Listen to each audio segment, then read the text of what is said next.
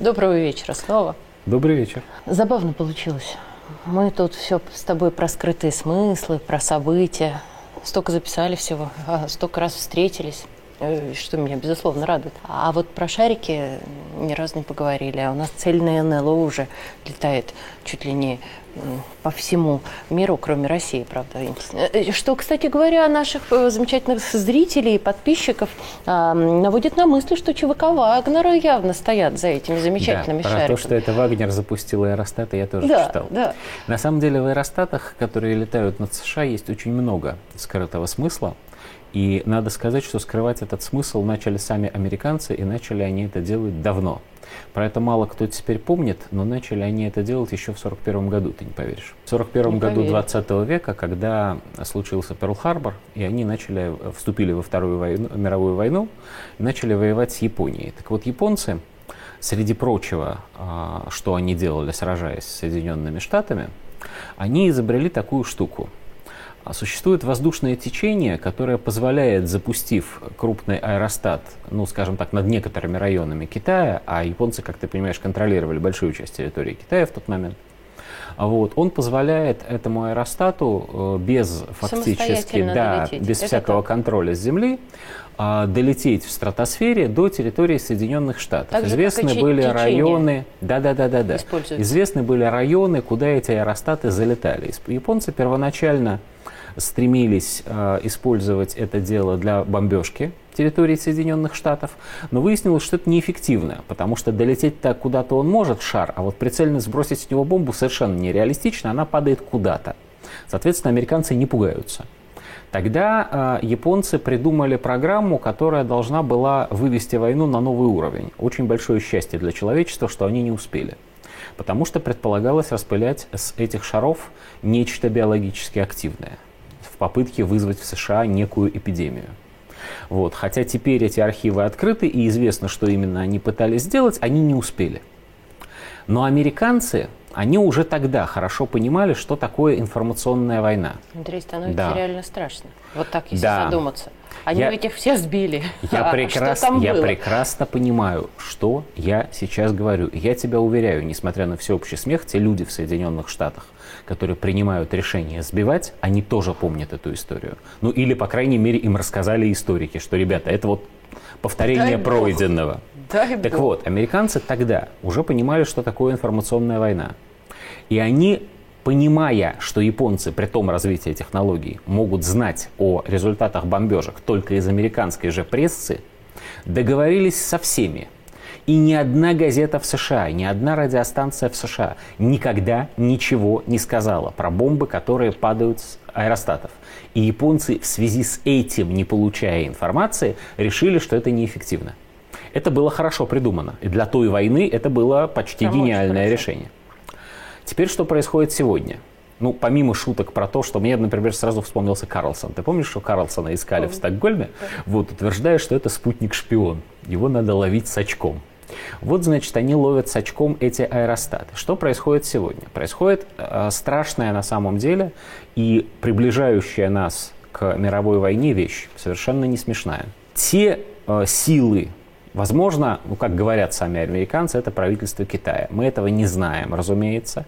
Те силы, которые запустили эти аэростаты в эти воздушные течения и заставили их летать над э, собственной территорией Соединенных Штатов, над Аляской, над Канадой, они очень хорошо понимали, что они делают. А делают они следующее. Они проверяют способность американской ПВО сравнительно быстро сбивать объекты, которые сравнительно плохо а, ловятся радарами этой самой ПВО. Дальше выясняется а, довольно неприятная вещь, что они, конечно, могут их сбить, но медленно, не точно, не сразу и, и с опасностью смешно. для мирного да. населения. Да. Дальше есть военные эксперты, например, Крамник, которого я очень уважаю, постоянно читаю, он работает в Российской Академии Наук. Есть другие, вот, которые там высокоумно рассуждают о том, чего именно не хватает для этого американцев. Они, значит, пошли по развитию, пути развития системы Патриот, а если бы они сохранили авиацию, ПВО в том виде, как задумывалось в 50-е, было бы им сейчас гораздо легче. Не очень важно это. Важен, важен факт американское ПВО продемонстрировало свою слабость. а территория Соединенных Штатов Америки при определенном стечении обстоятельств, которого можно достичь, оказывается уязвима. Ну, поскольку это понимаем не только мы с тобой, а не только читатели Царьграда, поскольку это понимают и американские генералы, и генералы всех других стран мира это прекрасно понимают тоже, все начинают задумываться, с одной стороны, о возможности нанесения удара из стратосферы, а с другой стороны, о возможности нанесения превентивного удара по тем местам, откуда может в стратосферу и так далее по нарастающей. Это путь к эскалации международной напряженности, и это путь, уч, который очень быстро, если а, большие игроки не начнут договариваться, может привести к реальной ядерной войне потому что очень страшно. Или не ядерный. Ну, или не ядерный, но ядерный в первую очередь. Тут штука-то в чем? Во время Второй мировой японцы с этих аэростатов сбрасывали просто бомбы, которые аэростат может поднять. Не страшно. Ну, по, нет, ну, ничего приятного, конечно, нет, но, в общем, катастрофы не случится. Но представь себе чисто теоретически, ну, что вот этот вот метеозонд... Минуточку. Да. Вот здесь я готова поспорить, э, являясь все-таки не, эм, слава богу, военным э, аналитиком, а таким размышлителям скорее социальных сетей, диванным аналитикам. Смотри, какая история. Люди же тоже, особенно политики, не идиоты. Они понимают, что ядерная война приведет ко всеобщему концу. Зачем рисковать? Здесь, скорее всего, важнее... Это ну, тема, подожди секунду. Да. Здесь, скорее всего, важнее, чтобы вот эти вот бомбы таки упали на Америку. Здесь э, важнее, понятное дело, напугать, к чему-то да. принудить, э, заставить о чем-то договариваться, понятно. Но вот что касается ядерной войны, я не первый месяц уже, честно говоря, об этом думаю и даже иногда кое-где пишу. Понимаешь, какая штука? Те люди, которые создавали ныне действующие договора, а, ограничивающие применение ядерного оружия, они а, лично еще видели огромную мировую войну, Вторую мировую войну. Их сейчас не осталось у власти нигде, просто потому что возраст. Они практически все умерли. Люди, которые сейчас у власти, при всем уважении к некоторым из них, к их огромным знаниям и огромному могуществу, мировой войны не видели. А видели они череду локальных войн, иногда очень кровопролитных, которые отнюдь не угрожали каждая не то что существованию человечества, но даже существованию отдельных государств. Даже катастрофическая по своим масштабам война, которую вели американцы в Ираке, ну, все-таки к никакому катаклизму уж не привела. И это понятно, да? То же самое. памяти нет. Да, памяти, памяти о катастрофе нет и страха нет, а оружие есть. И есть разнообразные рассуждения о том, знаешь, вот прости за грубость, но полшишечки-то можно, вот маленькую-то бомбочку-то можно, тактическую, одну, вот мы ее, и они сразу сдадутся, понимаешь? Давай тогда хитрее. А кто может этот шаг сделать? Вот из твоих наблюдений именно политических. Это не военное решение. Это, это не военное решение. решение, это политическое решение. Давай начнем с того, что мы даже не знаем сегодня, сколько стран в мире достоверно обладают ядерным оружием и средствами его доставки. Среди тех, кто то ли обладает, то ли нет, есть Северная Корея, Иран. которая, да, конечно, является нашим союзником, но которая обладает довольно непредсказуемым лидером, в очень своеобразных, мягко говоря, отношениях с США, по, по вине США.